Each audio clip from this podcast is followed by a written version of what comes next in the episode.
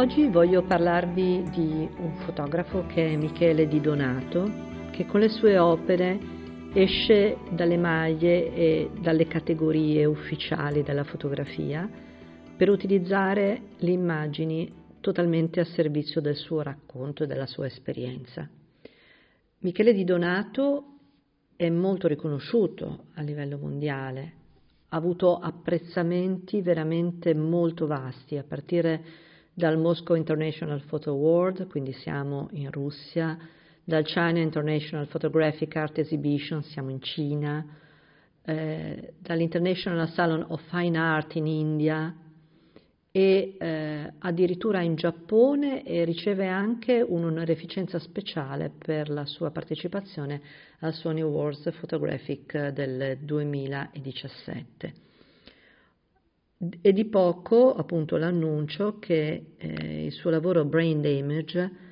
è stato selezionato nella selezione ufficiale della London International Creative Competition. Questo perché lo sottolineo? perché il fatto di avere tutti questi riconoscimenti anche a livello internazionale, con una fotografia che non è per niente scontata, che non è per niente di genere, denota la sua capacità comunicativa che va oltre gli schemi dei singoli paesi, che va oltre le singole peculiarità delle persone che lo giudicano, perché possiamo dire veramente dalla Cina all'India, alla Russia, all'America, tutti vedono nelle immagini di Di Donato qualcosa di fondamentale Oggi lui scrive questo libro che si chiama Brain Damage, che è un libro eh, molto difficile, molto duro e molto stimolante. Lo, lo suddivide in sezioni per eh, occuparsi più da vicino di quattro grandissimi argomenti che sono causa forse del danno cerebrale o che a loro volta ne sono la conseguenza.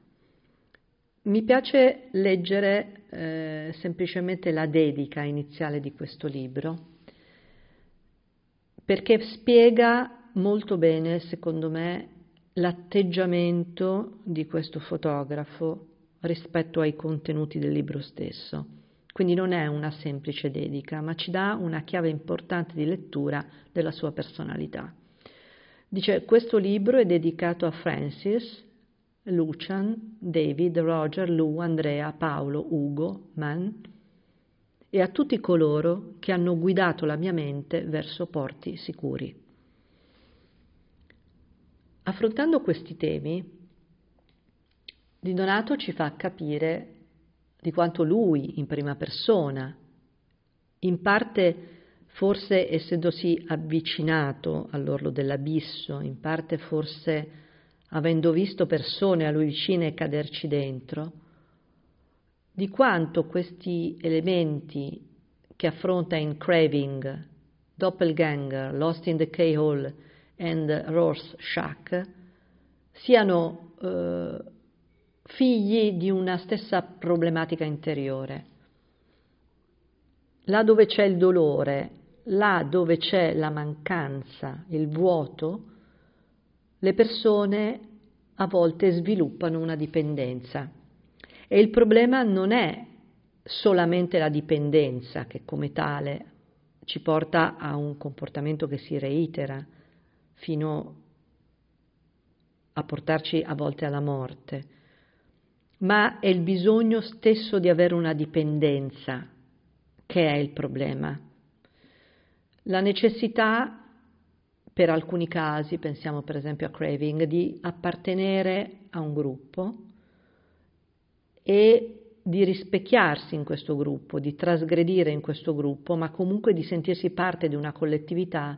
con cui tu perpetui una,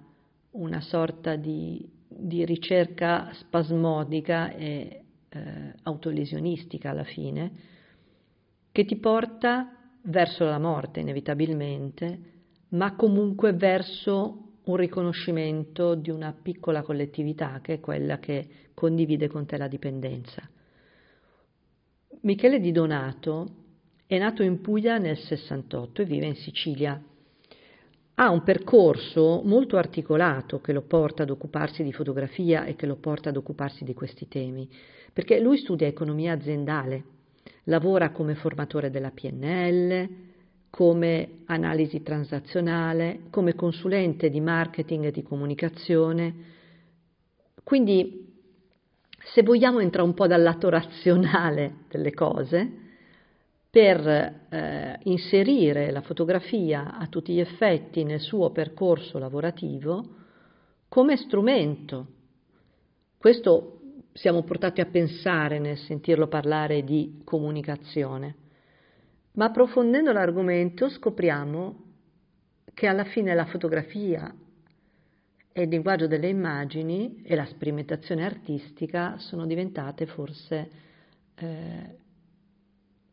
non solo il suo linguaggio espressivo, ma il modo che ha di conoscere se stesso e di comprendere anche retroattivamente il suo passato. E attraverso il suo passato comprendere il suo presente e attraverso tutto questo comprendere le persone di cui si occupa. Essendo lui stesso in prima persona arrivato a bordeggiare alcune di, di queste situazioni così abissali e così negative, ma essendone in qualche modo venuto fuori come, eh, insomma, senza caderci dentro, rimanendo sempre indenne, grazie a delle persone ed è questo il motivo per cui io vi ho letto la dedica iniziale. Perché soprattutto oh, quando parliamo di ragazzi, quando parliamo di adolescenti, la possibilità di sprofondare in uno di questi hall è veramente alta. E il fatto di non caderci o di caderci può dipendere semplicemente da un incontro, può dipendere da una persona che ti segna magari una via che è differente, che non è mortifera ma che potrebbe essere vitale e poi forse come dice anche lui all'inizio eh, e forse perché alla fine ci sono alcune persone che sono intimamente un po' più sane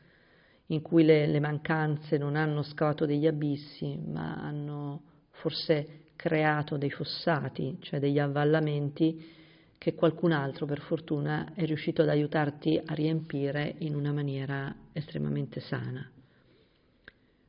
Gli argomenti che tratta in questo testo eh, sono gli argomenti della dipendenza dalle droghe, dal sesso, eh, il problema del doppio, del, del gemello cattivo, il, il grande problema del, dei risultati degli effetti delle chetamine e poi infine forse uno degli argomenti che lui eh, ha trattato nella maniera più drammatica che è quello dell'anoressia,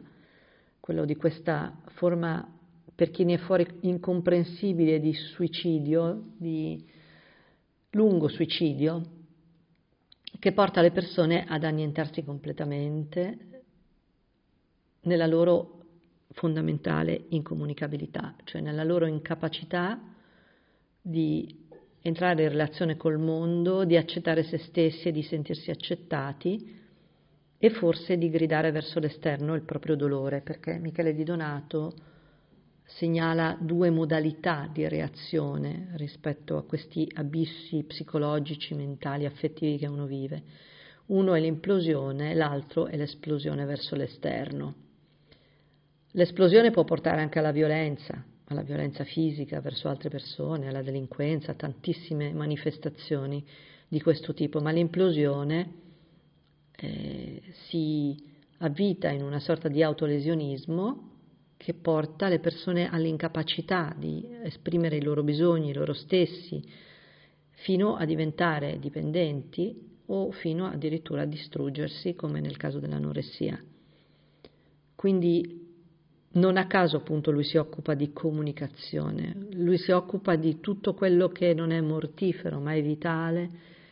che ci può aiutare a venire fuori da questi abissi, da questo buio. Il lavoro quindi fotografico è un lavoro molto complesso e molto lungo che lui fa in varie fasi eh, alternate, dove riprende le persone dal vivo in, in alcuni di, di, questi capitoli e in altri invece mette in scena una vera e propria regia per raccontare questo evento, ma sempre ehm, avendo negli occhi, avendo nella mente, avendo nell'anima le immagini delle persone reali, quindi essendo lui stesso entrato in questo mondo per vederlo da vicino, per studiarlo da vicino. Quindi eh, molte delle cose che lui racconta succedono nella sua mente, ma non perché siano totalmente inventate, ma perché comunque sono stimolate sia dalla realtà esteriore che dalla realtà interiore. Quindi per poter effettuare questa, questo lavoro, per poter compiere questo lavoro, l'utilizzo della fotografia è un utilizzo estremamente vario, lui passa da una tecnica all'altra, passa da uno strumento all'altro, utilizza quello che in quel momento gli è più utile per raccontare quello che lui vuole raccontare, quello che vede, quello che sente, quello che prova. Quindi ehm, non c'è un'ostentazione del mezzo fotografico o della macchina fotografica, ma tutto funziona, tutto va bene, purché sia a servizio della, della sua narrazione. Io vi riporto alcune frasi che ho tratto dal libro, perché secondo me sono veramente molto esplicative. Eh, lui risponde a un'intervista e dice ho narrato me stesso e ho scoperto una figura duale con uno sguardo marginale che riesce ad essere al centro e a rimanere nascosto. E poi dice, riportando una frase di Nietzsche, chi lotta con i mostri deve guardarsi di non diventare così facendo un mostro. E se tu scruterai a lungo un abisso, anche l'abisso scruterà dentro di te. E questo lui dice è proprio quello che è accaduto nella costruzione di questo libro. Cioè questo è il lavoro che mi ha permesso di intraprendere un viaggio criptico e simbolico nelle numerose suggestioni che sono contenute nei miei precedenti progetti. Grazie a questi lavori ho capito di aver raggiunto il limite dell'umanamente sopportabile con questi ho visto l'abisso e ho toccato il fondo, dove ho raggiunto lo specchio nel quale mi sono guardato e lo specchio si è spezzato. Questo libro racconta il buio dell'anima che si vede in quei frantumi. Quindi a mio avviso decidere di rischiare, di rischiare perché non perché attraverso questo studio lui avrebbe magari potuto in questa fase della sua vita sprofondare in una dipendenza, ma perché vuol dire andarsi a cercare il dolore, andare a rivivere eh, mentalmente e anche in parte forse fisicamente quello che ha provato, quello che lo ha sconvolto, quello che lo ha spaventato, per poterlo descrivere agli altri, per poterlo superare egli stesso, per poter capire qual è il limite oltre il quale non si può andare, ma secondo me anche e forse soprattutto per poter aiutare le persone che ha vicino con maggiore consapevolezza e cognizione di causa. L'affermare che ciascuna di questi fenomeni dipenda da un vuoto è un'affermazione molto potente, non solamente per quello che dice in sé, ma perché suggerisce anche delle strade, delle piste per poter venire fuori da tutto questo. Nel momento in cui lui ha scelto la strada dell'arte, ha trovato una terza via all'esplosione e all'implosione. Ha trovato la via dell'espressione artistica che è capace di arrivare laddove molte altre cose non possono arrivare e soprattutto è capace anche di metterti in comunicazione profonda con la realtà esterna, portando, grazie all'arte, degli argomenti che sono indescrivibili e indicibili alle persone, a tutte le persone. È proprio per questo che io all'inizio ho elencato una minima parte dei riconoscimenti che lui ha avuto perché questo linguaggio espressivo e questi contenuti sono stati mediati dalla sua capacità artistica. E questo non sarebbe stato possibile magari se avesse fatto dei grandi, bellissimi discorsi su questi argomenti o se avesse aperto degli studi sociopsicologici sull'argomento. L'arte è capace di arrivare laddove la parola non arriva, nonostante la parola stessa possa essere una grande forma d'arte. Eh, io ringrazio Loredana De Pace, che è curatrice della, di questo artista, che ha creduto in lui fin dall'inizio, che continua a, ad essere a fianco al suo lavoro artistico e eh, che mi ha messo in comunicazione con questo mondo che io non conoscevo perché è un mondo e spero che lui abbia modo e voglia di esplorare, grazie a questo suo occhio speciale, tanti altri argomenti che possono fare del bene indubbiamente a se stesso, ma anche